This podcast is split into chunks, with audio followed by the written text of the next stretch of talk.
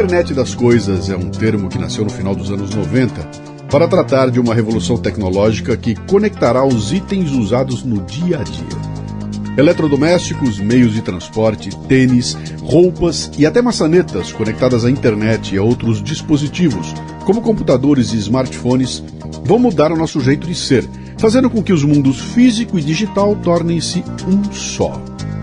A velocidade e segurança dessas conexões será papel do 5G, a quinta geração das redes móveis que vem sendo desenvolvida desde os anos 2000 para ser a sucessora da rede 4G. O 5G está chegando para mudar o mundo e a Motorola larga na frente com os primeiros 5G do Brasil, Motorola Edge e Motorola Edge Plus, e também com os primeiros aparelhos do segmento intermediário a permitir esse tipo de conexão, o Moto G 5G Plus e o Moto G 5G, linha G da Motorola. A Motorola coloca o 5G em suas mãos. Para saber mais, acesse motorola.com.br.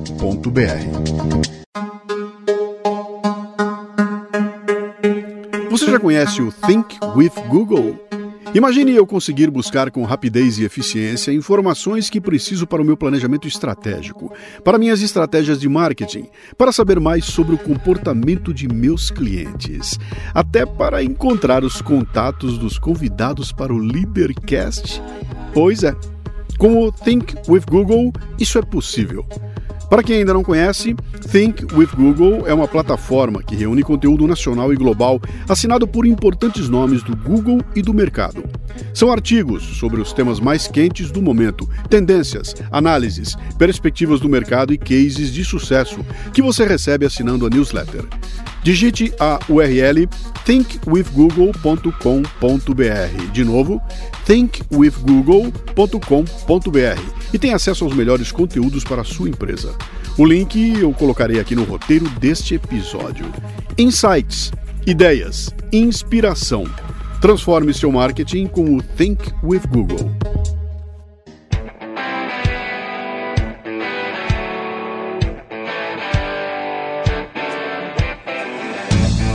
Bom dia, boa tarde, boa noite, bem-vindo, bem-vinda a mais um LiderCast, o podcast que trata de liderança e empreendedorismo com gente que faz acontecer.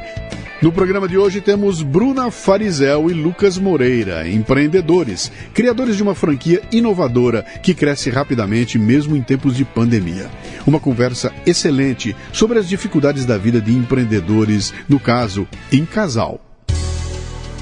Muito bem, mais um LiderCast. De novo, contando como é que essa figura chegou até mim, eu recebo um e-mail de uma agência de comunicação me falando: cara, acho que eu tenho uma dica legal para você, pro teu programa aí. Ele trabalha com distribuição de bebida, um cara que sabe de franchising, não sei o que. Eu falei: para, chega, deixa eu conversar com ele porque esses dados me interessam aqui. Aqui a gente começa com 3 perguntas, que são as únicas que você tem que responder direito, tá? Depois pode chutar à vontade. Essas 3 você vai na lata, né? Seu nome, sua idade e o que é que você faz. Beleza. Obrigado pelo convite. Meu nome é Lucas Moreira, tenho 32 anos, sou empresário, tenho uma marca que é Splash Bebidas Urbanas, que é uma marca de franquias que nós criamos em 2018, 2 anos e meio agora, né? Estamos chegando a 26 contratos já fechados de franquia. Enfim, a gente vai conversando e eu vou explicar um pouquinho mais. Vamos lá. Você nasceu onde, Lucas? Eu nasci em Barra de São Francisco, interior do Espírito Santo. Fica no norte do Espírito Santo, divisa com Minas Gerais, mais próximo da Bahia também. É? Pô, como é que vem parar aqui, cara? Tô longe, né? Tá longe mesmo. Né? Me fala uma coisa, você tem irmãos? Tenho um irmão. Um irmão? Um irmão, mas 2 anos mais novo. Sim. E, enfim. O que seu pai e sua mãe faziam? O que era a função deles? Eles sempre foram empresários. Tá. Desde quando eu nasci, nasci no meio aí de... Lógico, né? Um empresário do interior, né? Que sim. Naquele momento lá eu aprendi que empresário era comerciante, né? Era o dono da firma. Era o dono da firma, enfim. E aí, então eu cresci nesse meio, né? Meus avós, meus tios, tias... Todo mundo com um negócio, com um comércio. Sim. E meus pais também. Cara, isso é interessante, cara. Normalmente a turma vem aqui e eu pergunto, nunca tem gente que vem de família de empreendedor, né? Eu, por exemplo, na minha família, cara, não me lembro de ter empreendedor na família. Meu avô foi, por pressão do destino. Mas depois, cara, a família toda entrou, funcionário público, professor, né? Gente com comércio e tudo, foi só meu avô lá atrás e depois a turma toda foi trabalhando. Então é difícil pegar gente com raiz do bichinho do empreendedorismo que já vem desde pequeno lá. Quer dizer, você cresce vendo seu pai e sua mãe donos da firma, né? Sim, sim. Isso seguramente vai te ajudar no futuro. Como é que era teu apelido quando era criança? Cara, ainda é. Entre os amigos, né, de escola, né? Pezão. Pezão. Eu sou alto, né? Então, na turma, meu pé foi crescendo mais que os outros. O que o Pezão queria ser quando crescesse, cara? Cara, eu sempre gostei de negócios, assim, naquela época não existia a palavra empreendedorismo, sim, né? Sim. Mas eu sempre gostei. Eu lembro eu e meu irmão brincando em casa, ele com o negócio dele na sala e eu no quarto, cada um com o seu negócio, um vendendo pro outro, colocava a gravata do meu pai, né? Porque o empresário era isso, né? A gente via nos filmes, né? Empresário de gravata, terno, enfim. Que ramo que era o do teu pai? Ramo de quê? Meu pai ele teve uma loja de roupa, quando eu nasci, na verdade era uma loja de roupa. Depois ele montou um restaurante, self-service. Tá. E, enfim, depois entrou no ramo de granito, mas enfim, comércio assim mesmo, até eu ficar adolescente, assim, sempre foi o restaurante, né, que é onde eu mais lembro. A loja de roupa era muito pequena, mas sempre foram os dois. Em algum momento bateu em você que se aquilo era o teu sonho, você ia estudar para isso, ia se preparar para isso? Você teve uma carreira em mente voltada para isso ou não? Não, muito pelo contrário. Bom, pegando como base os meus amigos e enfim, né, até o meio onde eu vivia lá, que nós crescemos o quê, né? O pai e a mãe falando, você tem que estudar, você tem que se formar, enfim. E sempre a medicina, por exemplo, sempre foi um dos pontos cruciais, assim, né? Ainda mais na cidade interior, do Espírito Santo, né? Onde você vai formar o quê? Em administração para fazer o quê? Para cuidar do comércio do seu pai? Né? Meu pai não queria isso, né? Eu vou administrar o quê? Então, a área de saúde, assim, sempre foi muito presente. Medicina eu fiz farmácia. Eu entrei fazendo farmácia, fiz durante 3 anos, mas eu vi que aquilo não era para mim, enfim. Estudei em Vitória, no Espírito Santo, eu fui com 16 anos para Vitória, para estudar. Se formaria em quanto tempo? Em 4 anos. E no terceiro você... Eu já abandonei. Achou que não dava? Eu entrei com 16 anos na faculdade. Imagina, um garoto com 16 anos, vindo do interior, sem saber o que fazer, e aí você acaba indo na onda, né? Naquela época a farmácia estava bombando, porque existiu uma lei naquele momento ali que todas as farmácias deveriam ter um farmacêutico, então estava todo mundo meio que fazendo isso. Ou medicina, no caso, né? Como eu entrei mais cedo, eu fiz farmácia, fiz um vestibular e acabei passando. E aí meu pai, a gente acabou... Minha mãe muito contra um pouquinho essa decisão. Eu acabei indo pra Vitória, morar sozinho para estudar. Com 16 anos de idade, cara, sozinho. Eu morei sozinho, de fato. E pra capital, hein? E pra capital. Eu tinha os primos que moravam lá, moram ainda, minha tia mora lá, mas morava sozinho, o apartamento morava sozinho, acordava sozinho, ia estudar sozinho, enfim. Mas muito sem saber o que fazer, né? Não tem como, com 16 anos você acaba indo pela... É muito cedo, cara, com 16 anos você começou a receber boleto? Começou a chegar o boleto? O boleto da faculdade chegava para mim, por exemplo. O boleto da faculdade chegava para mim, as contas para pagar de casa era eu que pagava, eu recebia um valor X ali por mês dos meus pais, e eu que tinha que me virar para poder balancear ainda. Eu sempre gostei de festa, então se quer ir para festa, se vira, né? Então eu sempre, através dos boletos aí, eu conseguia equilibrar para conseguir tentar ir para as festas no final de semana. Você só estudou esses 3 anos ou trabalhou também? Eu só estudei, na verdade, o último ano que eu fiz um estágio, mas foi um estágio rápido também, não me lembro exatamente o período, mas sei lá, talvez não tenha passado 7 meses. Como é que é essa decisão de não é pra mim, vou parar depois de 3 anos? Isso foi uma construção ou teve um dia que você acordou e bateu uma meia hora e falou, cara, não é isso que eu quero? Como é que foi isso? Cara, eu sempre busquei, assim, eu sempre vi que o negócios era pra mim, né? Montar o próprio negócio era uma coisa que eu queria muito. Eu lia muito sobre negócios, né? Revistas na época falando de negócios, então eu sempre quis montar o próprio negócio, não sabia o quê. E aí eu conheci a Brunna... Não passou pela cabeça que seria uma farmácia? Não, nunca passou, por incrível que pareça. Nunca passou. E eu conheci a Brunna, que hoje é minha esposa. Uhum. Então a gente começou a namorar em 2008, e aí nós começamos a namorar em abril, mais ou menos, de 2008.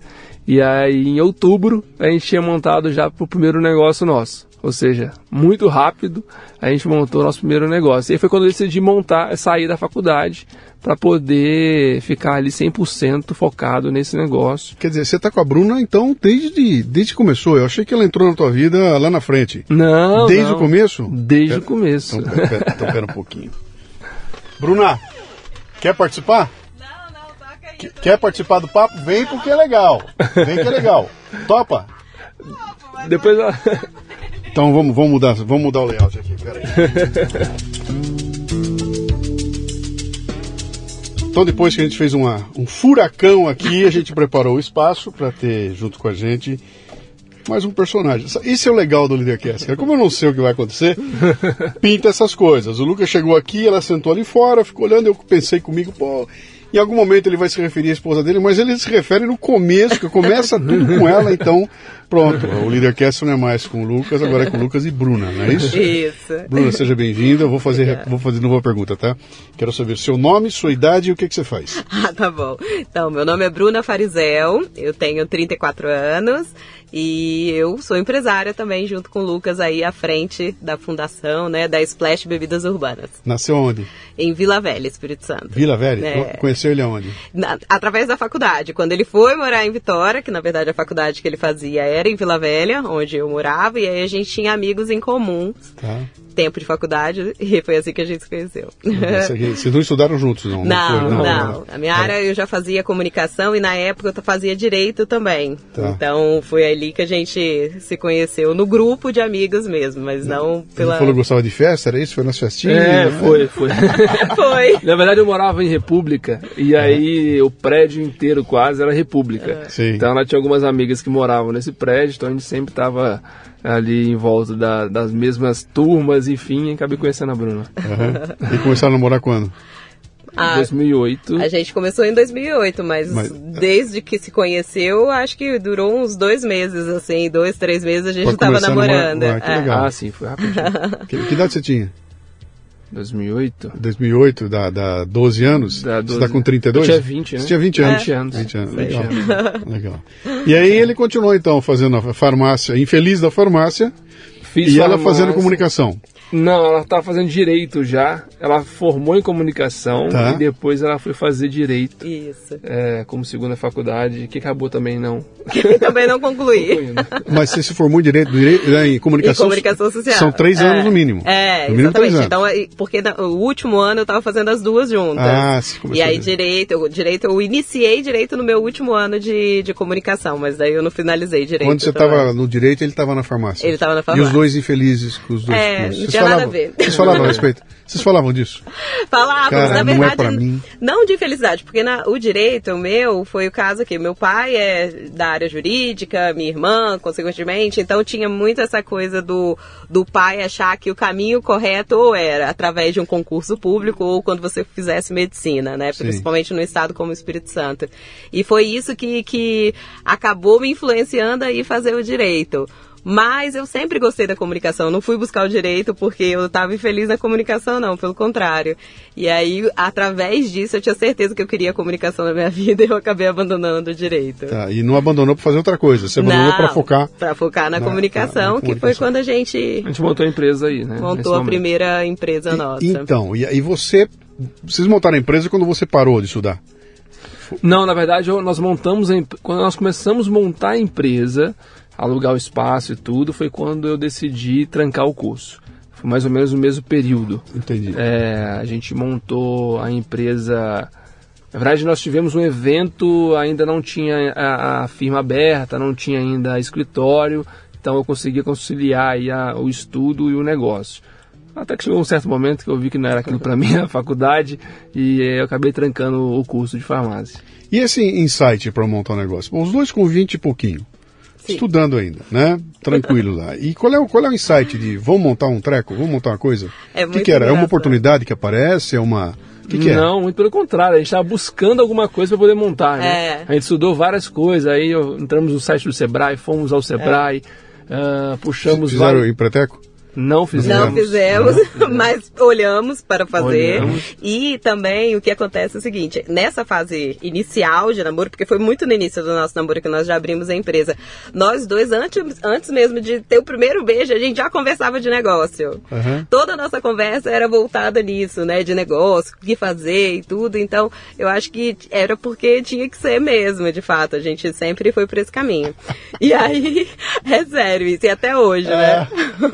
Quando a gente tá em casa... Um ponto chave, assim, né? Não tinha. A gente falava de tudo, mas todos os assuntos eles rodeavam. Pra poder montar, não, acho que não. Então, lembrar aqui, acho que não teve nenhum momento que a gente falou assim, vamos montar um negócio. Acho que não teve, né? Foi mais um momento, assim, de insano mesmo, de adolescentes, sem muita responsabilidade de pegar e fazer, sem saber o que ia ser. É. E aí, qual foi o lance? Montar o quê?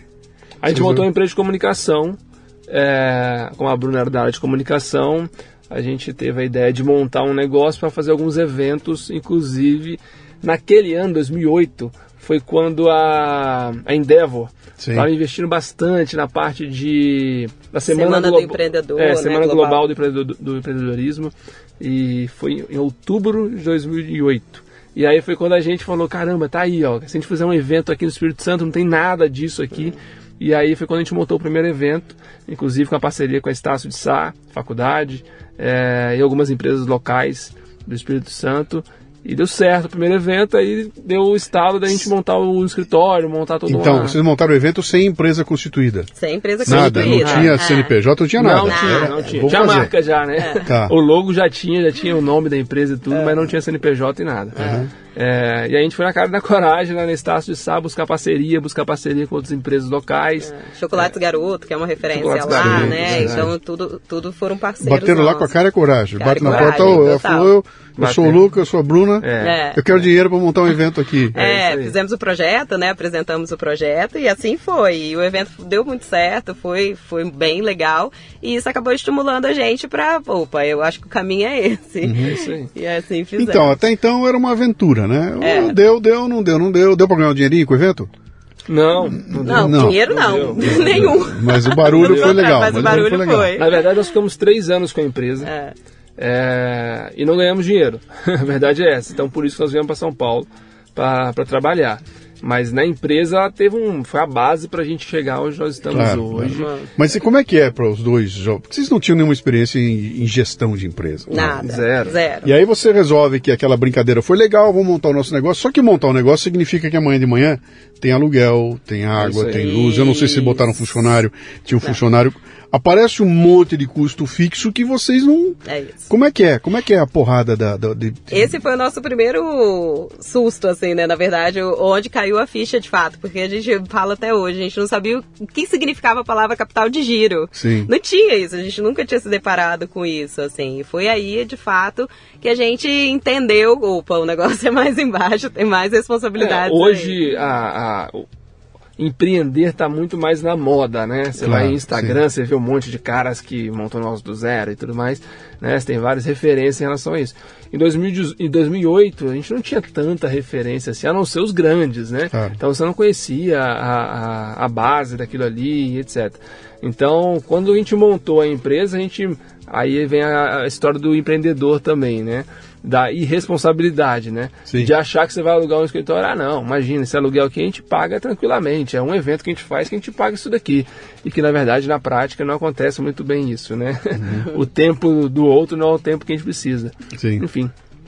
Vão aprendendo na cabeçada, né? Sem dúvida. Mas vocês ficaram 3 anos com a empresa e aí concluíram um dia que, cara, não vai rolar. E não dava mais. E não dava por quê? Não escalou, não tinha cliente, não tinha mercado, o que era? Na verdade, o grande erro nosso, tinha cliente, tinha mercado, mas o grande erro do iniciante é você colocar as mãos pelos pés, né? Os pés pelas mãos. É você apostar muito ali logo no início, um custo que a gente tinha, por exemplo, fixo, né? Que é o que você falou mesmo, de energia, de água, de internet, de aluguel, que talvez não precisava naquele momento. Vocês montaram equipe? Tinha equipe? Não tínhamos. Fixa não. Menos mal. Tá. Menos mal.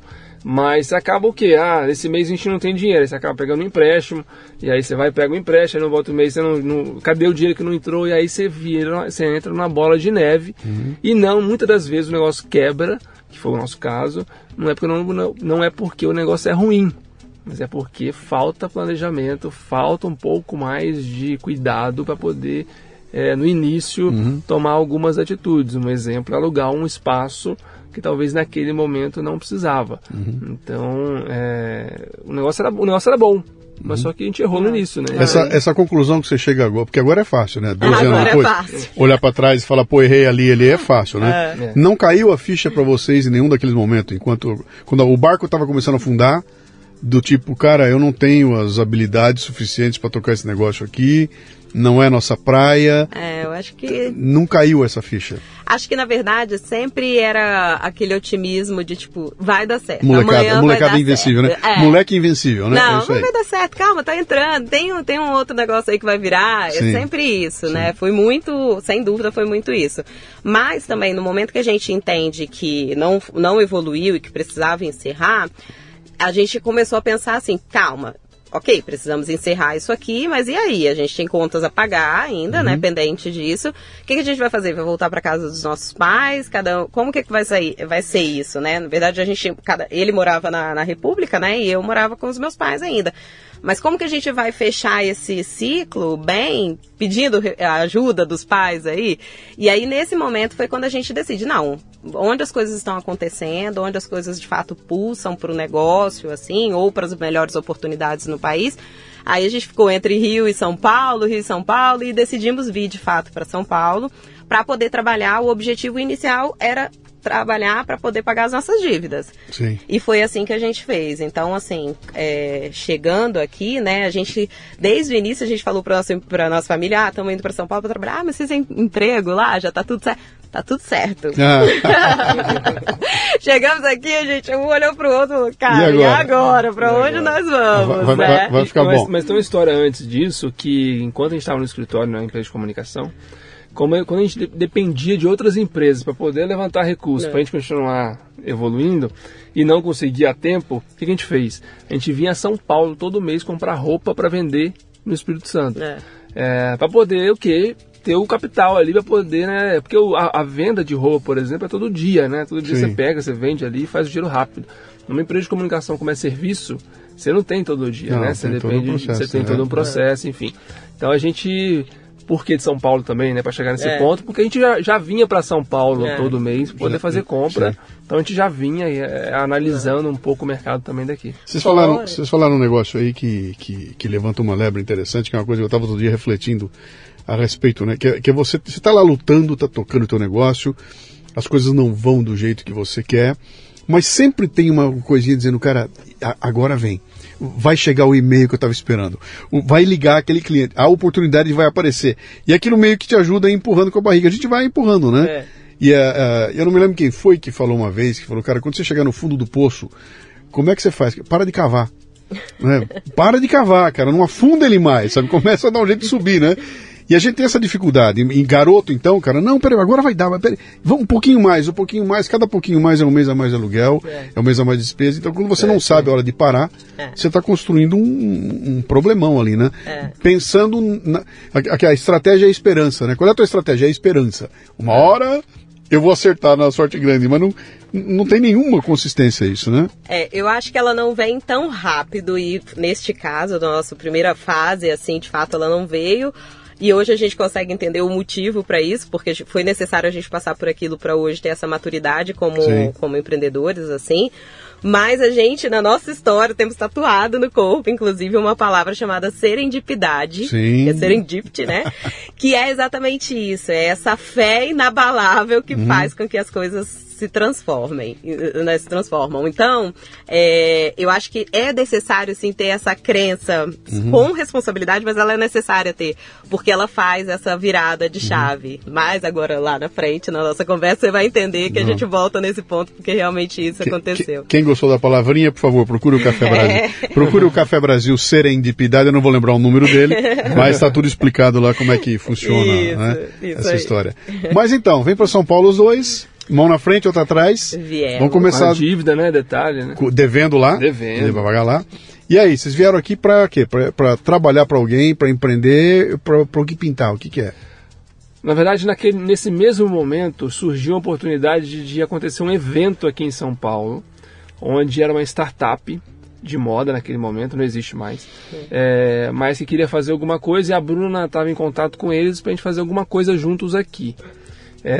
Nós havíamos vindo, sei lá, 3 meses antes, conversado com eles, gostaram muito, queria muito que formatássemos todo o evento e... Essa era uma esperança que a gente tinha de ter alguma coisa aqui, até por isso que teve o start de virmos para cá. Mas enfim, acabou não acontecendo, não aconteceu nada do evento, enfim. Mas viemos para trabalhar de fato e tentar levantar dinheiro, juntar dinheiro para poder pagar as nossas dívidas no Espírito Santo, né? Então a gente queria já quitar as dívidas, tirar o nome do Serasa para poder realmente continuar trabalhando. Aí nesse momento a gente nem pensava em empreender novamente, a gente pensava simplesmente pagar a dívida e seguir a vida, né? Sim. E aí entra também o lado que a gente fala, porque nem todo mundo precisa ter e nem vai ter esse lado empreendedor realmente, mas eu acho que em todo mundo é necessário você ser estrategista no sentido de que, é esse caminho que eu quero trabalhar realmente numa empresa, enfim, vamos nos estruturar, vamos pesquisar onde é que tem as melhores possibilidades e como que você faz para você atingir aquele objetivo, né? Hoje a gente, como empreendedor, a gente vê muito claro, assim, que as pessoas não se preparam para uma básica entrevista de emprego. Então a gente fazia exatamente o contrário. Então a gente estudava ali quais eram os locais que nós queríamos ir. A gente, naquela época, o Wi-Fi em cafeteria, essas coisas era super raro logo que a gente chegou aqui, mas a gente ia, a gente pegava o computador, ligava lá, fazia uma pesquisa, quais são os melhores shoppings de São Paulo inicialmente, porque, né, onde é mais fácil você encontrar um emprego geralmente é em shopping. E a gente ia com currículo, já com foto, todo organizado assim, para realmente conseguir uma vaga que fosse... Vocês iam juntos? Legal. Às vezes sim, às vezes não. Na maioria das vezes sim. Mas na maioria das vezes sim, E aí assim foi, e as coisas foram acontecendo, assim. Então o Lucas trabalhou em várias áreas, assim. Eu já, logo que eu cheguei, eu fui para o mercado de luxo, assim. Já me estabilizei lá, fiquei 10 anos. E aí agora... Que ano era isso? Era 2010. Ontem. Ontem. E aí trabalhei 10 anos nesse mercado também, então fiz carreira como vendedora, depois eu fui para subgerente, gerente geral, então fiz uma carreira nesse mercado também. E o Lucas trabalhou também em várias áreas. Daslu? Peguei, Daslu era um ícone, era assim o sonho, foi logo quando nós chegamos aqui. Logo depois fechou. Logo depois fechou. Sim. E aí era sempre uma referência para esse mercado, não tinha jeito. E então assim, isso também... E a gente ia na Daslu, numa cara de pau. Tudo a gente queria conhecer. A gente queria conhecer. Eu prestei, na verdade, eu acho que eu fiz umas 2 ou 3 entrevistas lá, inclusive um mês antes de fechar. Quase entrei um mês antes de fechar. Na verdade, você não entrou, declinou a vaga, porque eles já estavam com as ações lá, já estava tudo meio que encaminhado. Mas o mais legal que a Bruna está falando é que no mês que nós chegamos, no mesmo mês eu consegui emprego. E um mês depois ela conseguiu emprego. Então foi bem rápido, assim, se for pensar... o meu currículo mesmo era um currículo que não tinha nada, né? Imagina, era um estudante de farmácia que depois empreendeu, não deu certo, e no currículo dele só tinha isso. Era um estágio na prefeitura. Era um estágio na prefeitura de Vila Velha e depois era a empresa que quebrou. Aí você imagina, eu vim pra cá pra fazer entrevista. Qual era a referência? Qual que era a referência no Espírito Santo, né? Mas enfim, trabalhei numa grande empresa. Mas vocês tinham aquilo que a gente chama, nós que somos da antiga, a gente chama de expediente. Sabe, você tem expediente. Isso aí. E São Paulo é muito generosa com quem tem expediente, cara, sabe? Expediente que é, cara, desculpa, cara, eu vou achar um caminho, eu vou dar um jeito, eu me viro, sabe? Se ninguém me disser como vai ser, eu vou dar um jeito de fazer. E gente que tem esse espírito, sabe, de deixa comigo que eu vou dar um jeito de fazer, São Paulo é muito generosa com gente assim, sabe? Você tem uma passagem muito legal. E pegando essa oportunidade que você tá falando, cara, o meu primeiro emprego, eu precisava ter carro para poder ser vendedor, né? Eu entrei como vendedor de uma empresa de cosméticos, na verdade aliméticos, e aí precisava ter carro. E eu não tinha carro. Eu fui lá fazer a entrevista, bom, mandei meu currículo, me chamaram, não me perguntaram se eu tinha carro ou não, eu fiz a entrevista e perguntaram, cara, você acabou de chegar do Espírito Santo, você não conhece nenhuma rua de São Paulo. E eu, na maior cara de pau, falei, bom, eu com GPS eu consigo chegar em qualquer lugar. Basta você falar onde eu preciso ir, que pode ter certeza que eu vou conseguir vender o seu produto. Então é mais ou menos isso que você falou, né? Você tem expediente, você vai conseguir. E muito engraçado que eu não tinha carro, fui contratado, eu tinha mais dois colegas de trabalho que tinha carro, e eu fui o melhor vendedor da empresa, fui o primeiro a tirar um pedido, enfim, fui o primeiro a fazer uma venda considerável. Então, realmente mostra que quem quer fazer, vai lá, corre atrás e faz. E sabe como ele ia de GPS? Não tinha nem o GPS. Ele entrava no computador, pegava os mapinhas, imprimia o mapa e fazia o roteiro. Eu não imprimia. A gente não tinha impressora em casa. Eu desenhava no papel. Todo dia de à noite, né? Eu desenhava para o dia seguinte. Eu pegava o ônibus e errava pra caramba, mas eu conseguia chegar no... Ia de busão. E tem uma outra passagem que era que eu tava comentando também, da Água de Cheiro. Ah, tá. Quando ele foi, também conversando com um dos líderes lá, e conta que ele te comparou com outro funcionário. Ah, tá. É porque o rapaz, na verdade, ele comparou. Eu estava na Faria Lima fazendo entrevista, e aí ele chamou um executivo lá para poder também participar da entrevista, e o cara provavelmente morava no Morumbi, não sei, enfim, mas falou assim, olha, esse cara aqui, você pode ter certeza, no caso era eu, esse cara aqui tem muito mais vantagem do que você, porque o cara saiu de Barra de São Francisco, Espírito Santo, e está aqui na Faria Lima fazendo entrevista com a gente. Agora você não, você simplesmente atravessou ali a marginal e está aqui do outro lado, então pode ter certeza que ele tem muito mais pontos do que você, mas é mais ou menos isso. Legal, legal. E aí? Como é que é? Os empreendedores, nesse momento, estão meio que acomodados, né? Porque está no emprego, você está no emprego, e aí? Começa aquela conversa de escuta. E aí, desde quando o empreendedor, ele deixa essa chama apagar? Nunca, né? É bem isso. Então, assim, a gente, na verdade, depois que a gente se estabilizou, todos os dois sempre entenderam o negócio onde estava trabalhando também como seu, de fato, assim, né? Então, a gente realmente tinha a mesma responsabilidade como sendo nosso. Mas aí foi chegando alguns momentos da nossa vida que a gente começou a balancear o tempo, porque... A gente tinha horário para entrar, mas não tinha horário para sair. Nossa família é 100% do Espírito Santo, né? Uhum. Então, datas como Natal, Páscoa, no caso do Lucas, que foi para a área de franchise, mas no segmento de chocolates, eram as datas que ele mais trabalhava, né? E isso... Pra gente, quando a gente começa a analisar, isso já estava gerando um incômodo, porque algumas datas assim específicas, várias vezes a gente ficou aqui em São Paulo sozinhas. E aí, quando a gente descobre que eu estava grávida da nossa primeira filha, a gente realmente botou na balança para que lado que nós íamos. Olha, a gente precisa priorizar, então, uma qualidade de tempo aí, se a gente quiser ter uma rotina com as crianças, realmente acompanhando. Vocês tinham casado já? A gente já estava casado. Já estava casado. Já. Ah. E aí, então, a gente... Realmente começou a avaliar isso, né? A Bruna falou uma coisa que é bem importante, né? Empreender nem sempre é você montar o seu negócio, né? Sim. Você pode empreender na empresa, enfim, que você trabalha, como executivo, como vendedor. Eu intraempreendedor, né? Exatamente. Você, na sua vida pessoal, inclusive, né? Você pode empreender de uma forma dentro de casa, por que não? E a gente sempre foi assim. A Bruna começou como vendedora, como ela já falou, e foi até gerência. Eu comecei como vendedor também, depois fui vendedor de loja de roupa, passei como gerente de expansão de um grande grupo de franquia do Brasil, sem nunca ter experiência, sem saber falar o que era franchise, royalties, enfim, nada disso eu sabia, e consegui entrar porque eu almejava, ouvi na verdade uma capa de revista falando que franquias ia crescer sei lá quantos por cento naquele ano. Eu falei, caramba, eu quero entrar nisso daí, eu acho que é legal. E aí eu comprei a revista, né, dei uma lida, e eu mandei um e-mail, inclusive, para o cara que estava na capa da revista, para ele próprio, e ele me contratou logo depois. Então eu entrei no mercado de franquias, entrei como gerente de expansão. Você mandou um e-mail pro cara? Mandei um e-mail pro cara. O que você falou no e-mail? Primeiro, né, eu mandei um e-mail pro cara sem saber o e-mail dele. Eu chutei o e-mail dele. Inclusive é uma dica que eu dou. Cara, uma super dica isso, dá uma certo. Super dica, dá certo. Já mandei e-mail pra cara da cara que você nem imagina. Mandei e-mail diretamente pro cara, eu chutei o e-mail dele, errei pra caramba, voltava, né? Até que uma foi. Falei, bom, esse deve ser o dele, né, real.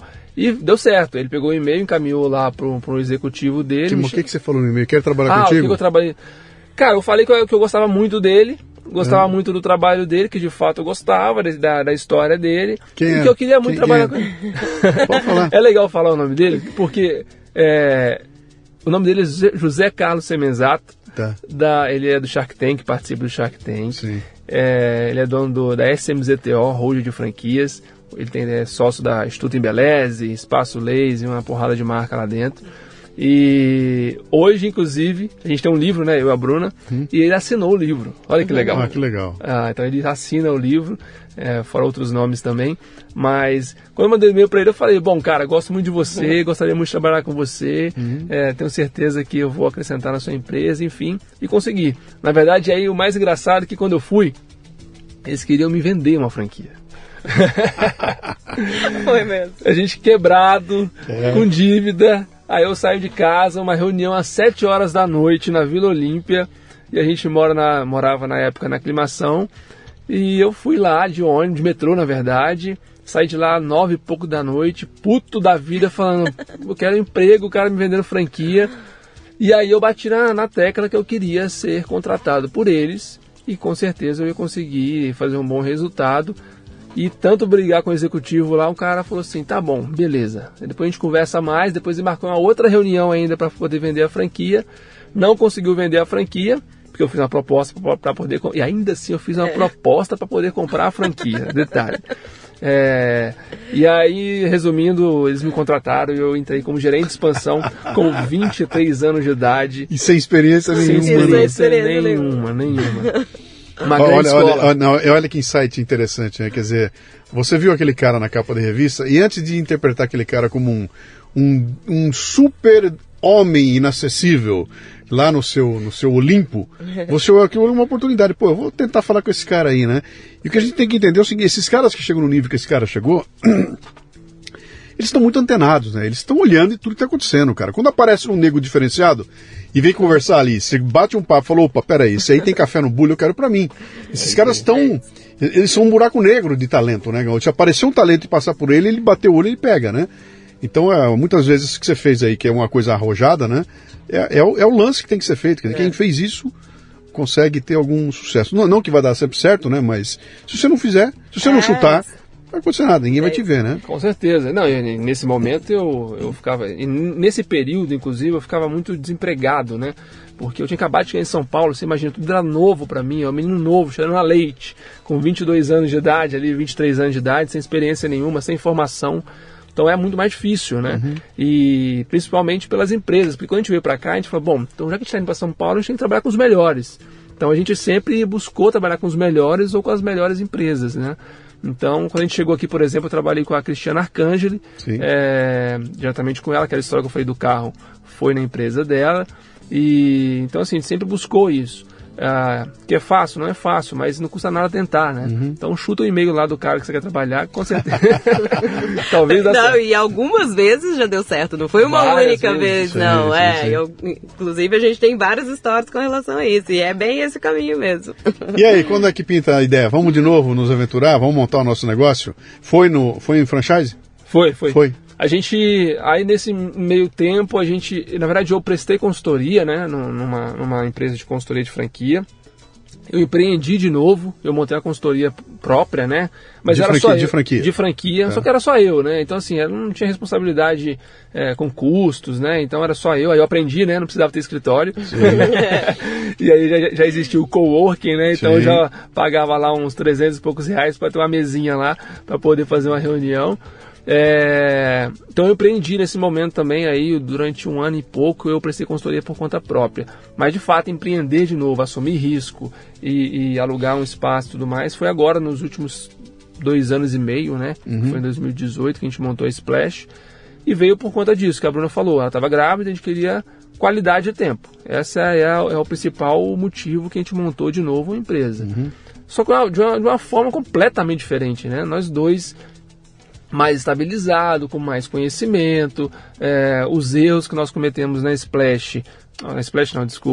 Chip, que é a empresa de comunicação, a gente não cometeu de novo, então de uma forma muito mais, aquela velha história que lá fora é muito valorizada e aqui nem tanto, né? Que quebrar é bom, né? Para você aprender e não cometer o mesmo erro, então para a gente foi muito bom. ter quebrado lá atrás, em 2008, e 10 anos depois montar a Splash de uma forma diferente, com mais experiência, principalmente. Como é que vocês chegaram na Splash? Foi uma avaliação de oportunidade de mercado? O que é que foi? Qual foi o insight para... Por que não foi uma franquia de carnes ou de lingerie? Não, eu vou falar porque não foi uma de clínica médica voltada para gestante. Porque a Bruna estava grávida na época. Sim. E a gente sentia várias dores, né, desse mercado. E aí, né, eu e a Bruna...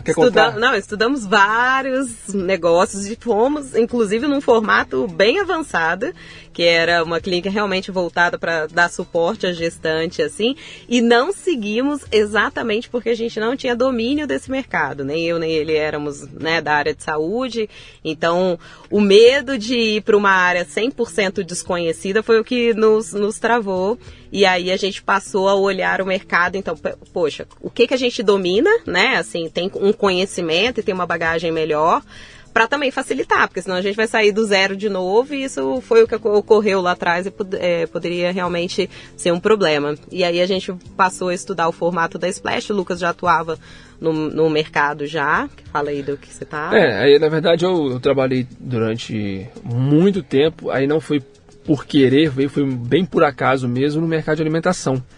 Então eu tinha bastante conhecimento do mercado de alimentação e de outros mercados também que eu trabalhei, né, outros segmentos. Então, a alimentação e principalmente cafeteria era uma coisa que eu já dominava um pouco, inclusive em relação a fornecedores, né, e tudo mais. Então eu estudei bastante o mercado, li alguns livros, li um livro de uma marca que é muito conhecida, e aí nós chegamos no modelo que é a Splash hoje. Só para você... Vou te dar um insight, tá? Eu tive uma franquia do Fran's Café. Ah, é? Então você vai bater bola legal agora aqui. Você está ouvindo o LiderCast, que faz parte do Café Brasil Premium, a nossa Netflix do conhecimento, que redefine o termo estudar ao transformar o seu smartphone em uma plataforma de aprendizado contínuo.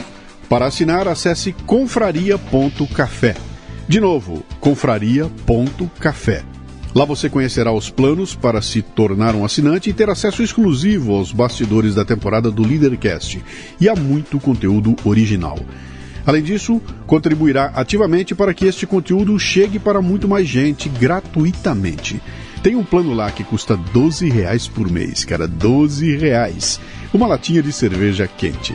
Todo mês, esse dinheiro fará com que você nos ajude a continuar crescendo e fazendo com que nossa voz seja ouvida por mais gente. Você estará contribuindo ativamente com nossa causa pela defesa da liberdade e da independência individual. De novo, vem pra cá. Confraria.café. O ponto principal da Splash é qualidade do tempo. A gente queria montar um negócio por conta de qualidade do tempo. Então, quando nós desenhamos o modelo que seria a Splash de cafeteria, que a gente nem gosta de denominar tanto a Splash como cafeteria, muito mais como uma loja de bebidas que nós denominamos bebidas urbanas. O que é bebidas urbanas? Você ter todo tipo de bebida ali, das novidades, do que é antigo, por exemplo, um cafezinho, até mesmo a kombucha, que é uma bebida super na moda agora. Então a gente montou um negócio que não precisa de cozinha, não precisa de um chefe de cozinha ou sequer um barista dentro de uma cafeteria, por exemplo. Não precisa muito manuseio ou quase zero, de alimentos. Então isso te dá o quê? Qualidade do tempo. Você tem uma operação super enxuta, com 4 funcionários, 2 por turno, onde você ali consegue atender o público desde 7 horas da manhã até meia-noite, com todos os produtos acessíveis à sua região. Por exemplo, a bebida quente para a região mais fria, né? A bebida gelada para a região mais quente e assim por diante. Então a Splash ela vem com foco, de fato, na qualidade do tempo, inclusive no modelo, né? Um modelo bem prático, bem simples. Vocês foram se inspirar em algum modelinho que já tem por aí? Vocês foram ver alguma coisa para... Na verdade, tem vários modelos que a gente se inspirou, né? A gente pegou um pouquinho de cada coisa, até mesmo em modelos que não tem nada a ver com a Splash, a gente acaba olhando. Mas, de fato, o Starbucks é um modelo que a gente se espelha bastante. Apesar que a Splash hoje não tem nada a ver com o Starbucks, no sentido de, na prática, lá, consumir o produto, a não ser o copo que parece um pouco. Mas fora isso, o dia a dia ali, a operação em si, inclusive os sabores não tem nada a ver. Tanto é que o Starbucks, o foco dele é o café, o nosso não é o café. A gente até brinca, né? Nós também temos café. Né? Então o modelo ele é bem prático, ele é bem simples, uma loja de 20 metros quadrados. A gente consegue ter toda a operação da Splash ali, onde o cliente passa, pega uma bebida, pega uma coxinha de carne seca e sai comendo, sai tomando. Enfim. Vocês já desenharam pensando em franchising? Nasce para ser uma franquia. Isso. Desde o primeiro minuto. Desde o primeiro minuto. A gente... na verdade, assim, todos os fornecedores, a primeira coisa que nós fizemos foi atender o Brasil todo. Então, desde a loja número 1... quando eu conversava com os fornecedores, a primeira pergunta era: você atende o Brasil todo? Atendo o Brasil todo. Tá. Então eu vou trabalhar com você. Parece até uma loucura, né? Para que esse menino está perguntando o Brasil todo? Ele tem uma, loja só. Acabou de inaugurar. Mas era exatamente pensando na expansão, na escala do negócio. Tanto é que os nossos fornecedores hoje são fornecedores grandes que atendem aí outras marcas, inclusive, grandes varejistas. E eles já atendem a gente aí em todo o Brasil. Exatamente. E hoje a gente consegue ter uma percepção também do próprio mercado para com a nossa marca, de marcas gigantescas, como o Ovo Maltine, por exemplo, que vem atrás da gente. Sim. Hoje já a marca já conseguiu ter uma estrutura, apesar de ainda estar bem no início, ali, né? Mas muito pelo nosso posicionamento. Então, a gente... Hoje, realmente, quem entra na Splash sabe que não é uma cafeteria comum, marrom, preta, né? Aquele ambiente mais fechado. Não, a gente é colorido, a gente é uma marca realmente democrática, né? Então, se você é vegano, você consegue ir lá com a sua esposa não vegana e vocês tomam um café, um frappé, enfim, conseguem confraternizar muito bem no momento do seu dia, né? Então, esse é um dos grandes diferenciais. E aí a gente tem várias outras inovações que, por ser uma marca também, que a estrutura é pequena, a gente consegue ter essa agilidade, né? Que eu falo que praticidade e agilidade é o grande diferencial nosso. Então, a gente tem produtos próprios, a gente tem cápsulas de café e de chás da própria marca, a gente tem canudos de metal, tudo da nossa marca, então a gente vai criando aí. Então, eu conversei com um monte de gente que já lidou com essa questão de franquia e a maioria absoluta deles começa com um negócio que não tem DNA de franquia, não começa para ser franquia. Começa, fica legal, vai super bem e aí, por que não transformar numa franquia, né? E aí tem uma transição complicada porque ela é uma transição cultural. Primeiro é cultural para depois ser Eu não posso me esquecer do filme do McDonald's lá. Como é que é? Do poder. Fome de poder, né? A dificuldade que ele tem de convencer os donos de que, cara... E aí você vê como é difícil, né? O cara, isso aqui é um sanduíche que só eu faço. Como é que eu vou passar essa expertise adiante, né?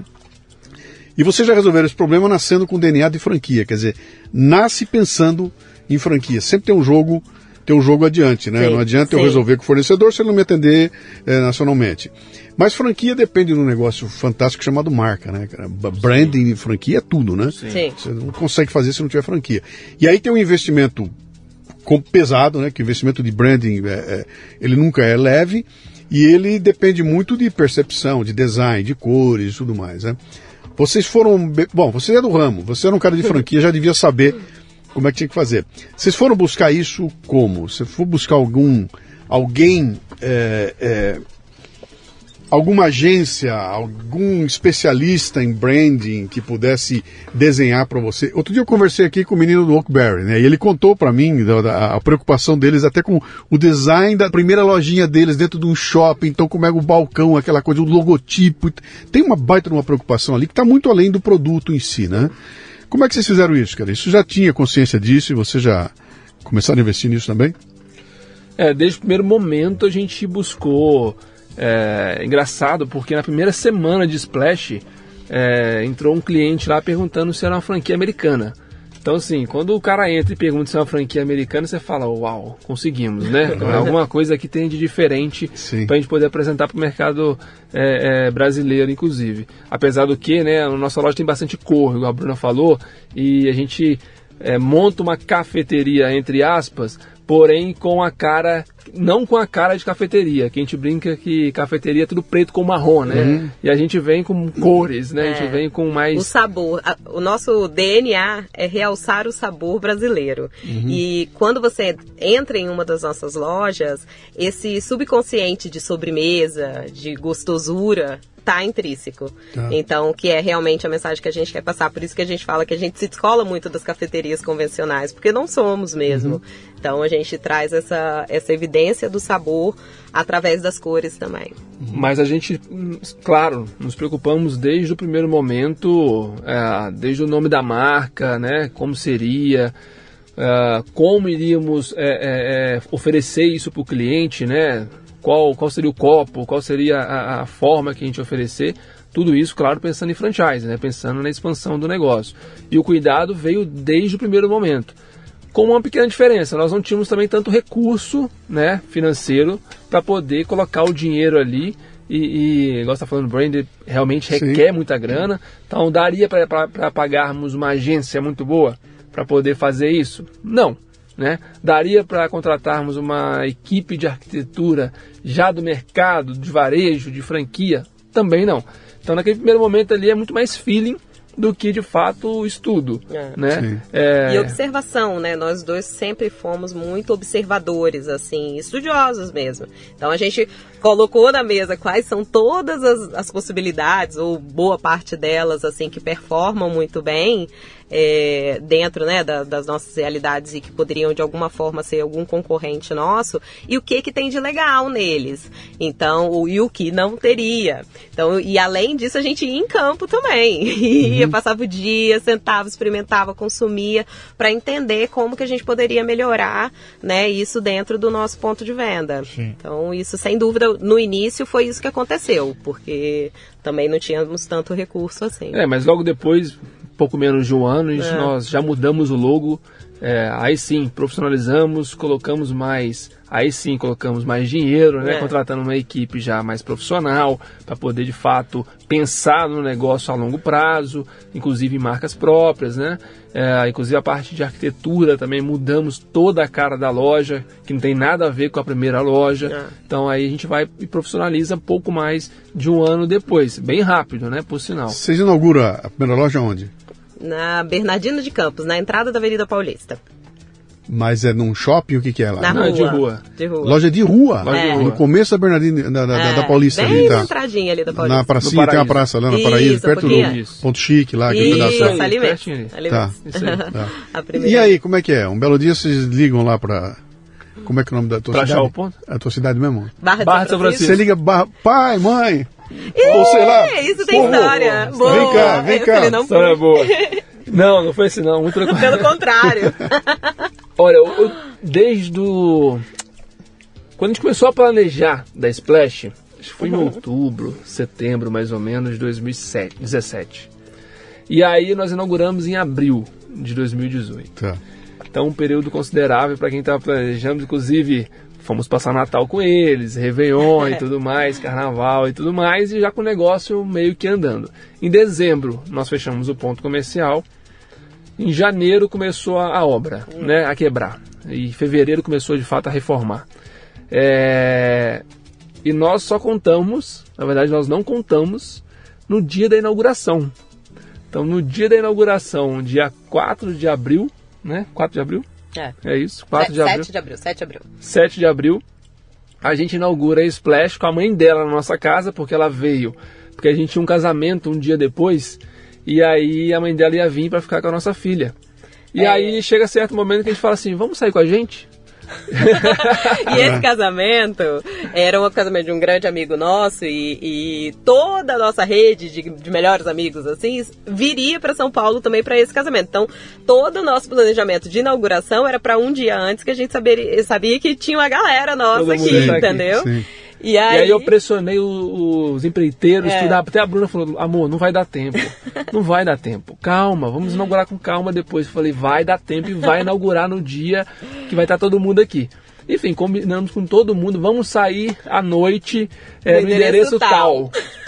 E todo mundo chegou lá, era Splash. Sem saber, ninguém sabia. A mãe dela não sabia. Minha mãe quase infartou. Meu pai não sabia, ninguém sabia. Minha mãe viu uma foto de um amigo meu que postou no Instagram, ficou puta comigo, me ligou puta, falando, você não conta nada e não sei o que. Enfim, mas porque de fato era uma decisão muito arriscada, no sentido de, já quebramos uma vez, e agora com uma filha dentro de casa. Né? Então a responsabilidade era muito maior. Sim. E a gente vai, e eu peço para sair do emprego, detalhe muito importante, então eu peço para sair de um emprego que eu estava super bem, para poder de novo empreender, para de novo investir no negócio, para de novo correr todo o risco que nós corremos lá atrás. Coragem. E foi em abril de 2018. Isso, 2018. 2018. Tá. Foi ontem, isso aí. E aí começa a funcionar. Pô, 2 funcionários, falou? 2? Na verdade, nós tínhamos 5 funcionários, porque como nosso objetivo sempre foi franchise, então eu ficava muito mais envolvido em formatar o negócio, em entender mais o negócio, em contato com fornecedores, ficando mais no backstage, ficando muito pouco na loja. Então, e também naquele momento a gente não sabia mais ou menos como seria o movimento, como seria o modelo, né? Até que a gente... Sim, porque isso é uma coisa que é interessante, que tem a ver com esses... Quando você planeja uma coisa como essa, porque como tudo é novo, você se baseia em... Talvez, né? Porque quantos clientes vão ter? Cara, sei lá. Pô, acho que para pagar minha conta aqui tinha que ter 100, então o número é 100, né? Se fixa um objetivo qualquer, a gente nunca sabe se está certo ou errado, né? E vai muito no não dá nem para olhar a cafeteria do lado para falar vai ser igual, porque pô, é diferente aquilo lá, né? Quando é que vocês têm consciência de que o negócio ia dar certo? Quer que eu fale? Na verdade, assim, logo com 4, 5 meses de operação, a gente já vende a primeira franquia. Isso é uma validação sobre a percepção, né, do externo para com a gente. Tá, mas espera um pouquinho. Vocês inauguram a loja começa a funcionar. Isso. Vocês já estavam com o bloco da franquia na rua? Já estava vendo ou não? Fala, deixa eu ver se está certo para ir vender. A gente não divulgou nada. Vocês não falaram nada. Eu falei, uma semana um cara chega e pergunta se é uma franquia americana e a gente fala que não é brasileiro. Então, mas... quando é que você bate o olho e fala o seguinte, opa, dá para oferecer como franquia? Se olha, foi 4 meses você vendeu a primeira, foi o quê? 4, 5 meses. 3 meses de operação? Na verdade é o seguinte... se você for analisar, Splash já é um modelo totalmente testado. Mundialmente. É um modelo que já existe mundialmente, pelo Starbucks. É um modelo que já existe mundialmente. A questão toda é trazer um modelo para o Brasil igual ao do Starbucks, escalar a nível nacional, para chegar em Atibaia, que nós temos loja hoje, Jacareí, que nós temos loja hoje, Ribeirão Preto, que nós temos loja, de rua inclusive, não é shopping, não é no melhor shopping da cidade. É você pegar o que está dando certo mundialmente e adaptar nacionalmente. Sim. Então, por que não escalar isso aqui como expansão, sendo que já é expandido mundialmente, como franquia? Então, eu sempre brinco que a Splash é uma marca nova, mas o conceito dela não é nova. Já está aprovado. As pessoas que estão por trás dela são pessoas que já têm domínio do mercado onde nós estamos atuando. Eu, a minha equipe, a nossa equipe... Tem todo o know-how também, trabalhando já em outras franquias. De anos em outras franquias. Então eu falo para todo mundo, a Splash, a marca é nova. Agora, o que a gente tem é coxinha, todo mundo come. Pão de queijo, todo mundo come. Frappé, o Starbucks ele já prova para gente que é sucesso mundialmente. Cafezinho, o brasileiro ama cafezinho. E outras bebidas também que nós temos, cappuccino, enfim... Nada disso é novo, tudo disso já é super testado nacionalmente. Aí a gente coloca tudo isso dentro de um modelo de negócio, que é Splash, e com um potencial muito maior, porque você tem um investimento mais baixo, um investimento perante o mercado que nós estamos, que geralmente gira em torno de 300, 400 mil uma loja. A nossa loja gira em torno de 200 mil ou menos. A gente fala que em torno de 160 mil você consegue montar uma loja da Splash. Então, eu sei, a gente tem aí tudo na mão para poder fazer um negócio totalmente escalável, de baixo investimento, custo baixo operacional, enfim, e um produto que todo mundo já gosta, testou, né? E outras marcas, inclusive, já são testadas em relação a isso. E aí a grande diferença nisso tudo, né, que é o que dá match de fato, é a forma como a gente expõe isso, como a gente apresenta isso, como a gente comunica de fato. Então, isso que eu ia comentar aqui é o seguinte, Você montar a tua cafeteria, a tua preocupação é, vou fazer um produto legal e anunciar para os consumidores, sim, que vêm tomar café aqui. Quando você é um franqueador, teu cliente não é o cara que vai tomar café. Exato. Teu cliente é o cara que vai vender para o cara que vai tomar café. É isso aí. Então você já está no 3 steps, né? Já não sou mais 2 steps, agora eu sou 3. Entrou alguém no meio e eu tenho que ter um produto atraente para esse cara que vai investir o dinheiro dele para comprar o meu produto, que não é uma loja. O meu produto, sim, é o conceito, é toda aquela amarração lá, né? E isso é diferente, né, de você... se o cafezinho tá gostoso ou não. Exatamente. Isso é uma outra conversa, né? Exatamente. Quando é que vocês... tá pronto, já consigo sair com o material que chama atenção, já tem uma loja funcionando, já posso trazer o cara aqui, mostrar a loja para ele, dizer, cara, tá redondinho, foi legal, a gente corrigiu os principais erros aí, estamos com maturidade para vender para alguém essa responsabilidade que nós temos aqui. Quando é que você... o quê? 3 meses de operação?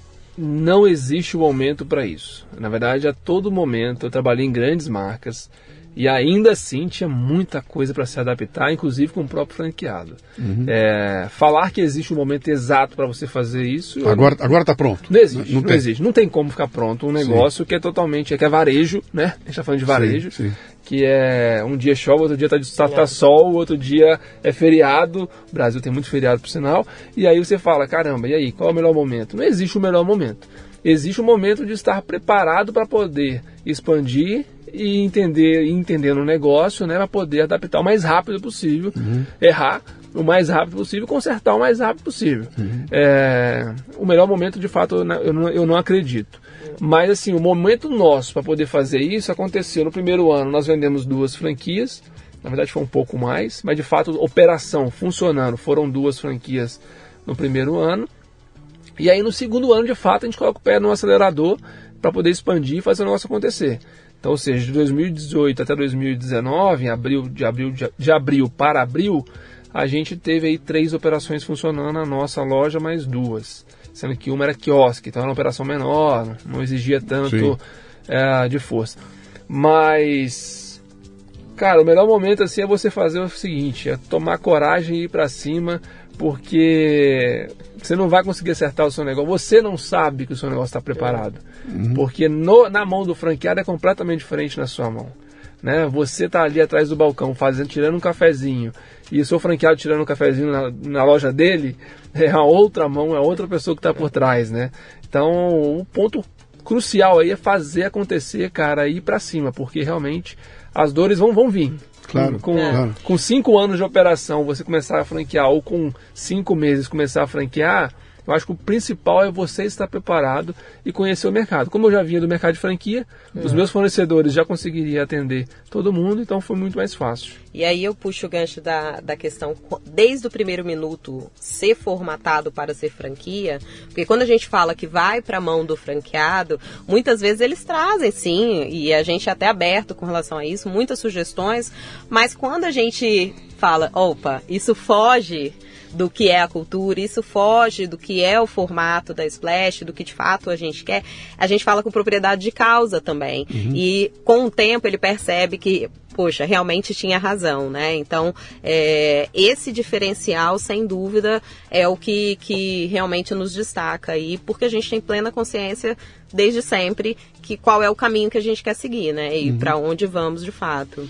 O fato de ser comida não assustou vocês em algum momento? Primeiro vocês falaram na clínica, né? Uhum. Pô, a clínica a gente vai entrar porque a gente não é do ramo e tudo mais, mas, cara, a clínica é uma prestação de serviço. Sim. Eu não vou enfiar nada dentro de você. Sim. Né? Ninguém vai pegar e vai comer aquilo que eu estou fazendo, porque eu sei que isso é um inferno, né? Lidar com cliente, com comida é um negócio horroroso, né? Sim. Que eu gosto, não gosto, tá frio, tá quente, é terrível, né? E tem aquele complicador de que, cara, eu tô vendendo comida, tá tudo controlado, né? Você tem que ter selinho para tudo quanto é coisa, né? Tem validade e tudo mais. Isso não surgiu como um complicador na hora de vocês escolherem o ramo? Ou vocês já tinham passado por isso? Você já sabia e não se assustou com isso? Não, eu não me assustei. Na verdade, quando a gente buscou o fornecedor, a gente já buscou pensando nisso também, né? Então, os nossos fornecedores, eles já vinham já com uma bagagem também para poder entregar com uma qualidade boa. Então, os nossos produtos são todos congelados. Então você descongela ele ali em 3, 4 minutos, está pronto no forno. Eu até brinco que eu não sou muito bom na cozinha não, mas eu vou para trás do balcão da Splash lá e faço de tudo, porque é muito prático, é muito simples, é muito fácil de fazer. Agora é claro, né, a gente tem que tomar bastante cuidado com a validade, né, com o manuseio desse produto. Agora, o produto nosso ele fica 3 dias na vitrine, a nossa vitrine é refrigerada, então ele dura 3 dias ali. Eu sempre brinco, só vai perder o produto se você não conseguir, né, ter o controle de descongelar a quantidade correta para você vender para o público final. Então, assim, é só uma questão de gestão que, inclusive, na Splash tem muito pouco desperdício, quase zero, de fato, porque é tudo congelado, então é muito mais fácil você descongelar e você conseguir colocar no forno ali muito rápido. E aí também a gente tem um mix de bebidas, né, que é o nosso grande carro-chefe, muito grande. Então, se você for analisar, ao longo do dia você bebe muito mais do que você come, de fato. E ali a gente, nosso mix, ele atende realmente para todos os gostos, né? Então, acho que nesse momento, principalmente de uma pandemia, a gente, as lojas de rua, elas não pararam nem um minuto, porque nós já performávamos muito bem no delivery. Então, você disse que vocês terminaram 2019 com 3... Não, 18, né? 2018 com 3 operações funcionando, né? Isso. 2019 terminaram com quantas? 13. E agora vocês estão com 26. Então, de 13 para 26, vocês dobraram durante a pandemia. A gente dobramos. Na verdade, assim, a pandemia, isso é muito engraçado, porque as primeiras semanas foi, acho que para todo mundo, né? Sem saber o que vai acontecer, enfim, aquela loucura toda. E aí, fecharam todas as lojas? Não, a gente não fechou loja de rua. A loja de shopping não tinha como, né? Shopping fechou e não tinha o que fazer. Agora, a loja de rua não, trabalhamos com delivery. O delivery nosso não parou nenhum dia. As nossas lojas de rua... Mas a tua loja, quando nasce, ela já nasce com delivery? Não. Ela veio... O iFood, ele entrou ano passado, no meio do ano passado. A gente tem uma grande parceria com a iFood. Inicialmente, a gente trabalhava até com outras marcas também, de aplicativo, né, de delivery. Agora, do meio do ano passado para cá, a gente tem uma parceria muito grande com a iFood. Agora, de fato, na pandemia que realmente o delivery ele veio representando um faturamento extraordinário.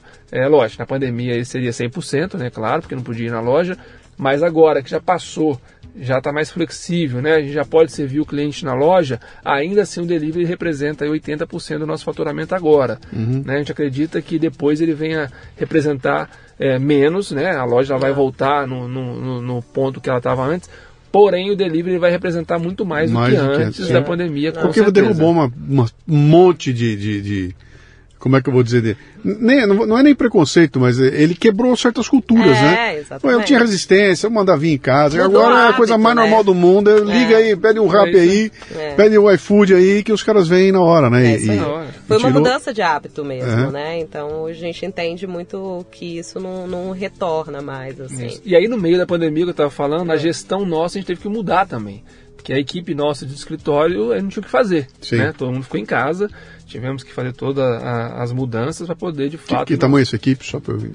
Hoje nós temos diretamente 12 pessoas, e indiretamente a gente tem mais, porque acaba envolvendo a parte que terceiriza, né? A parte que atende o franqueado. A nossa equipe ficou em casa, e aí a parte de expansão, por exemplo, né? Eu e a Bruna... Falamos assim, vamos lá, para a gente não parar de crescer, a gente precisa assumir isso daqui. Então, eu e a Bruna, no meio da pandemia, com 2 crianças em casa, uma observação muito, muito importante, a gente assume a expansão da Splash. Porque antes nós tínhamos uma pessoa, né, que tocava a expansão, hoje a gente assumiu a expansão, então. Então, aí no meio da pandemia, o Bruno ligava para o candidato, marcava a reunião e eu ia para a videoconferência com ele apresentar a Splash. Não deixamos de vender franquia nenhum mês. Todos os meses nós vendemos franquia da Splash. Observação muito importante que a pessoa, muitas das vezes, sequer tinha colocado um frappé na boca. Uma bebida nossa na boca. Então, assim... Quem é que compra franquia, cara? É um ex-executivo que está com o dinheirinho guardado... O que é? É o filho do papai, que o papai deu uma grana para ele fazer alguma coisa? É uma professora que economizou a vida inteira para buscar um caminho dela? Qual é? Tem isso tudo, né? Na verdade, no mercado tem isso tudo, com certeza tem. Na Splash em si, a gente acaba tendo muita gente que quer diversificar o investimento ou entrar em mudança de vida, até mesmo vem um pouquinho do nosso propósito aí, né, que é a qualidade do tempo. Então tem muita gente que está no mercado há anos trabalhando numa mesma função e quer de fato sair dali, empreender, fazer um negócio. E aí Splash encaixa como uma luva, né? Porque é um negócio, como eu falei, muito prático, um negócio muito simples. Então uma pessoa que nunca mexeu com alimentação, ela consegue ter uma Splash, que é de alimentação, sem ter que depender, por exemplo, de um profissional específico, como um chefe de cozinha, como eu já falei. Sim. Então as pessoas hoje que buscam Splash, buscam primeiramente pelo modelo, né? Pela estética em si, que realmente é bem legal. Mas quando ela começa a entender o modelo de negócio, ela entende que realmente aquilo faz parte da vida dela, pode fazer parte da vida dela, no sentido de trabalhar, de ganhar dinheiro e ao mesmo tempo não ficar refém desse trabalho, que isso é o mais importante. Vocês falaram desde o começo aí da qualidade de tempo, né? Sim. Vamos ver, definem para mim o que é que vocês entendem como... Que qualidade de tempo é essa aí que está no propósito de vocês? Bom, fala de hoje. Eu vou dar um exemplo de hoje mesmo. Primeira coisa, qualidade de tempo não significa trabalhar menos. Muitas vezes, no caso, nós dois, como donos, né, fundadores ali, a gente trabalha muito mais do que se fôssemos empregados, de fato. Porém, hoje, por exemplo, é aniversário da Helena, a que nos inspirou a fundar, de fato, a Splash, que é a nossa filha mais velha. E hoje, então, a gente ficou, montamos um piquenique para ela. Não dá, né, nesse tempo de pandemia, então só para alguns coleguinhas, 3 anos. Três anos. Mandamos ali um piquenique para ela e até as 11 horas da manhã, nós dois estávamos com ela, comemorando o aniversário dela. Tá. Isso, se nós fôssemos empregados, jamais aconteceria numa segunda-feira. Então, quando a gente fala qualidade de tempo, a gente conseguir moldar a nossa agenda... Você é dona dele, você é dona do tempo. Exatamente, para que a gente possa ter essas liberdades, né? Mesmo que depois você faça a compensação disso. Só complementando, então a gente saiu do aniversáriozinho dela, fomos direto para o escritório, tivemos a reunião com a equipe, que toda segunda-feira nós temos uma reunião de alinhamento com toda a equipe do escritório, e aí, ou você almoça ou faz reunião. Então, fazer o quê? Vamos almoçar todo mundo junto fazendo a reunião. Então, a gente pede por onde? Pelo iFood. Todo mundo pediu lá o seu almoço, sentamos na mesa lá e fizemos a reunião, porque eu tinha um compromisso com você aqui. E aí, por conta disso, nós fizemos a reunião lá correndo. Saindo daqui, eu tenho uma outra reunião, que eu vou voltar para lá. E depois, às 6:30 da noite, uma outra reunião, ou seja, eu devo chegar em casa umas 20 horas hoje. Isso é qualidade do tempo. Isso é você trabalhar menos? Óbvio que não, eu vou chegar em casa muito mais tarde. Na verdade, é um horário que eu chego sempre, mas muito mais cansado, talvez, do que antes. Ontem mesmo a gente foi dormir 1:30 da manhã, tentando adiantar as coisas para hoje. Não é trabalhar menos, é você ter a possibilidade de ter o aniversário da sua filha de manhã, em plena pandemia, porque à noite, com certeza, se eu fosse trabalhar num lugar normal...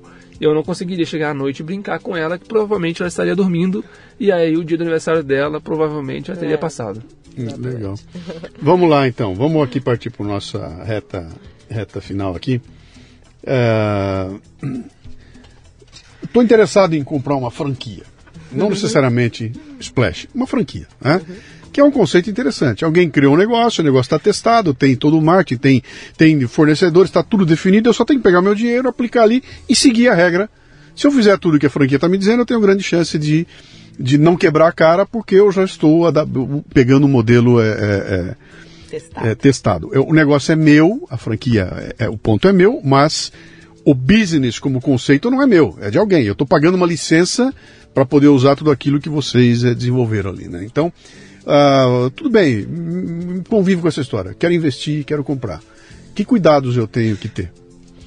Agora eu estou falando com o especialista em franchising e eu não quero que... Não é para fazer propaganda da Splash. Bate o olho. Então, como é que eu protejo meu pobre dinheirinho, meu esforço grande aqui para não quebrar a cara? A primeira coisa que tem que analisar não é o que geralmente a mídia acaba divulgando, que é a pesquisa quanto é a média de faturamento dessa rede. Pesquisa quanto que é a média de lucratividade dessa rede. Cara, média é média. Você vai pegar uma loja lá que está voando e várias lojas que estão, né, lá embaixo. Então, assim, o mais importante é você entender se aquele negócio, aquele modelo de negócio encaixa no seu perfil. Primeira coisa é isso. Não é que você gosta, por exemplo, eu não montei Splash porque eu gosto de tomar café. Apesar que eu gosto. Mas não foi por paixão em café. Foi porque o modelo do negócio ele é importante. Então, a mesma coisa o franqueado tem que entender o quê?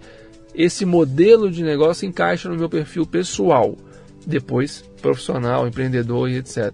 E depois entender se esse negócio encaixa na sua cidade, no seu bairro, ou aonde você imagina montar.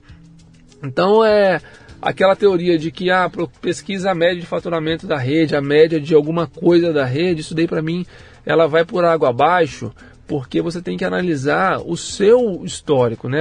Não o seu histórico, mas o seu perfil. Ah, não, eu vou trabalhar no negócio, é uma despesa. Eu não vou trabalhar no negócio, é uma outra despesa. Eu vou montar num shopping, é uma despesa X. Eu vou montar na rua, é uma despesa Y. Então eu acho que o mais importante é analisar todos esses pontos, mas principalmente entender se aquele modelo do negócio ali ele encaixa naquilo que você está buscando. Porque é isso que vai te dar tesão para sair de casa todo dia e fazer o negócio acontecer. Porque se você não gosta, odeia o cheiro de café, por exemplo, não tem por que você ter uma cafeteria. Eu odeio trabalhar com comida. Eu detesto comida. Comida não. Não, eu vou montar um negócio porque o negócio dá lucro. Não é bem assim. O negócio não vai dar lucro porque se você odeia ou sequer consegue liderar pessoas. É o mais importante, liderar pessoas. Né? Se você não tem essa vocação de liderar pessoas, toma cuidado, porque às vezes montar um negócio não seria o melhor caminho. Enfim, alguns pontos. E pensar, e assim, até onde você consegue se adequar também num pensamento fora da caixa, porque por mais que tenha vários dados, vários estudos, vários caminhos, o imprevisto ele vai acontecer. Claro. Sempre, né? Eu estou escrevendo agora um material que eu vou publicar semana aqui, dizendo que a única coisa possível de ser 100% garantida, prevista, é que vai ter imprevisto. É isso. Né? Então, a gente te garante que vai ter. Né? Exatamente. É garantido, né? E como você lida com o imprevisto, né? De repente, se você é uma pessoa que tem a necessidade de uma segurança, né? Então, como que isso você consegue lidar com isso? Também é um ponto. E você falou uma coisa muito importante.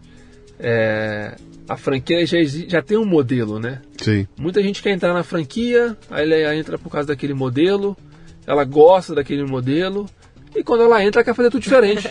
Ela quer fazer tudo do jeito dela. Sim. Né? Então, se já existe aquele modelo ali, você veio por conta daquilo, depois aquela pessoa ela quer o quê? Não, agora eu sou dono disso daqui, eu vou fazer do meu jeito. É. E aí é onde começa a ter problema, porque de fato a pessoa não está seguindo o que a franqueadora está colocando pela experiência. E outra, a franqueadora ela não tem só uma loja, ela tem várias lojas onde um franqueado X está fazendo uma ação bacana que ela pode ser replicada para os outros franqueados. Então é muito importante o franqueado, na verdade, antes de ser franqueado, ter também entender que agora eu estou entrando na rede e eu tenho que obedecer tudo que está dentro da rede ali, porque já existe um modelo e agora eu sou parceiro deles. Né? É hora da gente compartilhar. Não é também só top-down, né? Não é só da franqueadora para o franqueado. Pode ser o contrário também, não tem problema nenhum. Mas a parceria ela é muito importante nesse momento. Eu tendo grana para comprar, eu tenho um lugar que eu possa bater para...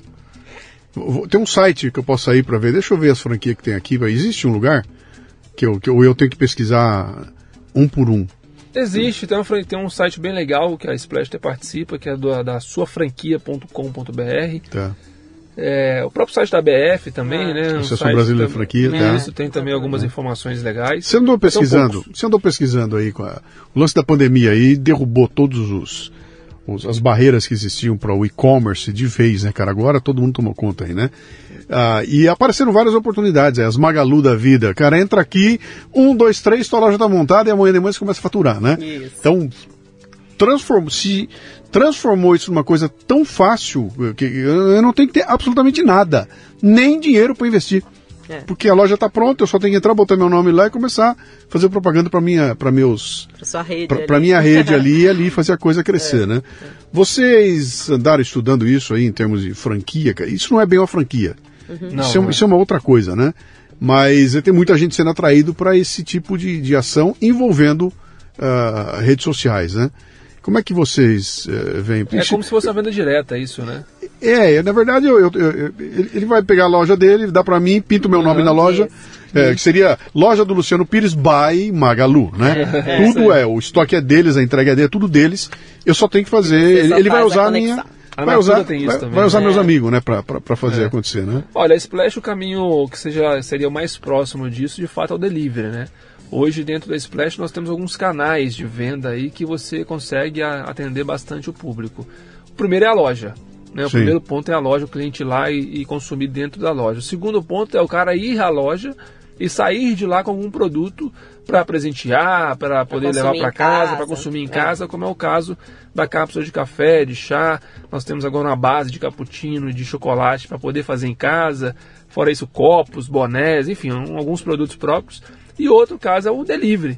Né? O cara está em casa, lá está no escritório, ele consegue entrar ali no site, no aplicativo e fazer um pedido na Splash. Uhum. A alimentação é um pouco mais complicado, né? Quando você fala, ainda mais no nosso caso, que você, uma coxinha sai quentinha, né? Você sai são feitos na hora para você.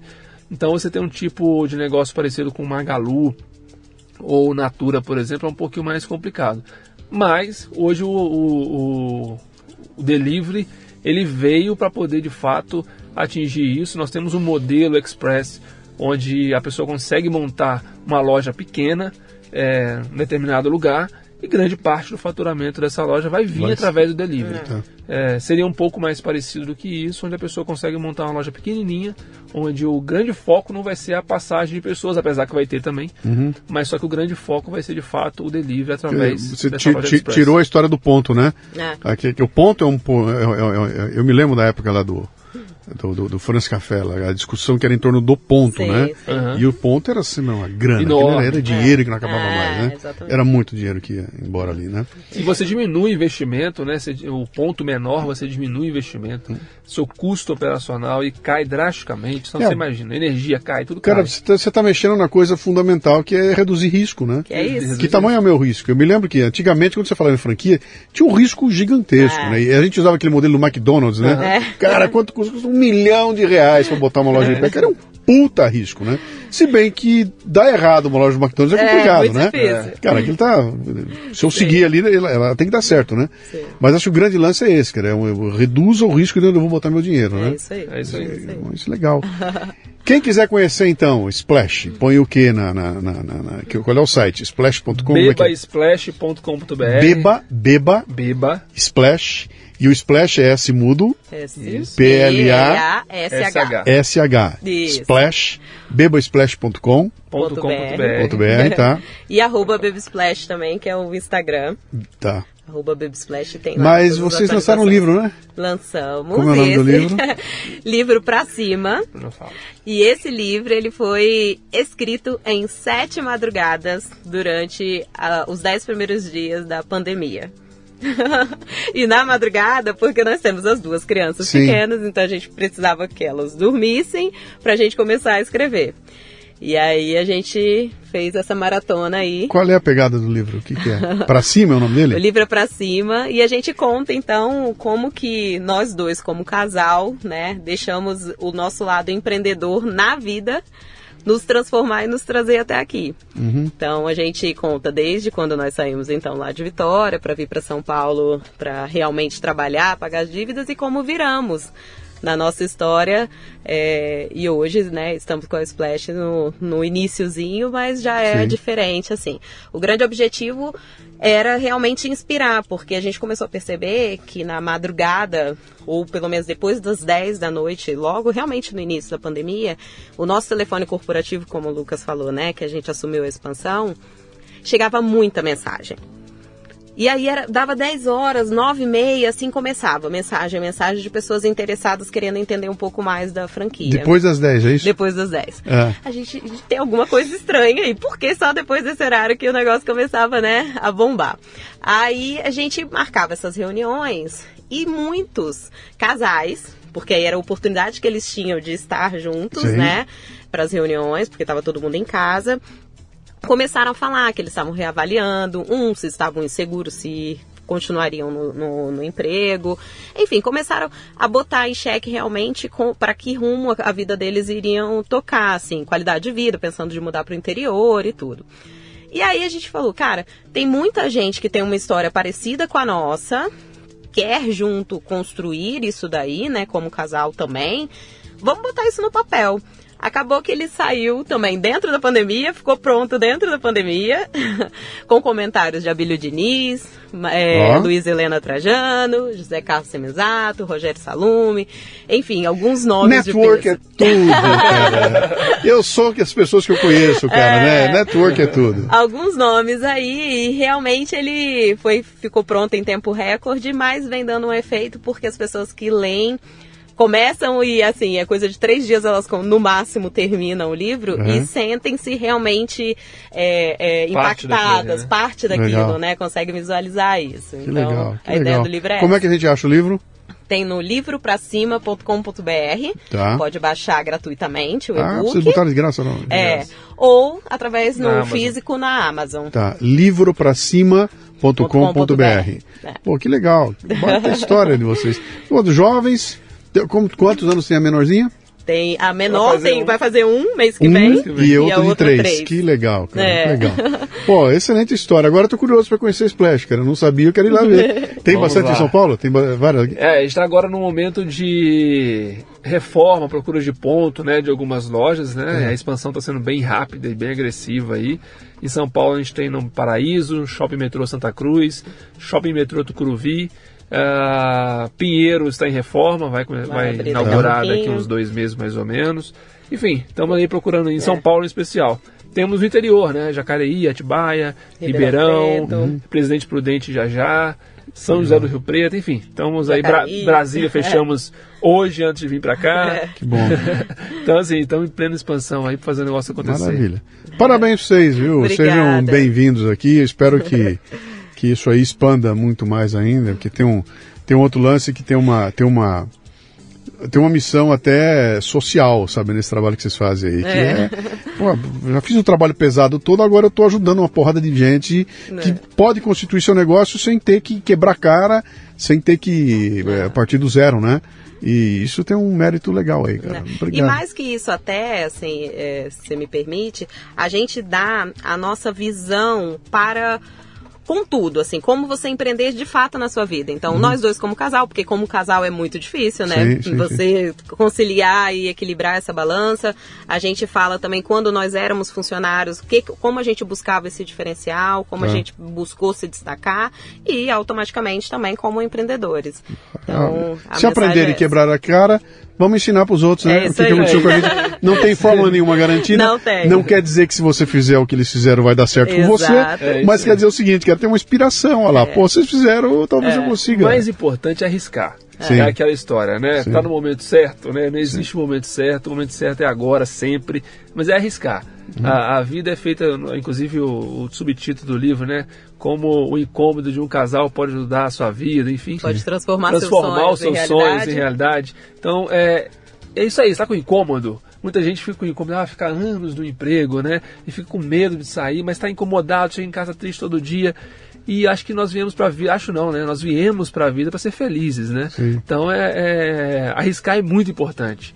Dá um friozinho na barriga, dá medo, mas arrisca. Arrisca que depois vale a pena. A gente fala que sonhar, todo mundo sonha sentado no seu sofá. Isso, né? E aí você sonha. Que a opção do arriscar não fazer nada e não vai mudar nada. Se não vai mudar nada. Né? Então, para mudar tem que correr o risco. Obrigado a vocês. Obrigada. Parabéns para a filhota. Obrigada. Né? E sucesso a vocês aí. Obrigado. Valeu. Um abraço. Tchau, tchau. Muito bem, termina aqui mais um LiderCast. A transcrição desse programa é exclusiva para assinantes da Confraria Café Brasil e do Café Brasil Premium. Lembre-se, confraria.café. Você ouviu o LiderCast com Luciano Pires. Mais uma isca intelectual do Café Brasil. Acompanhe os programas pelo portal cafebrasil.com.br.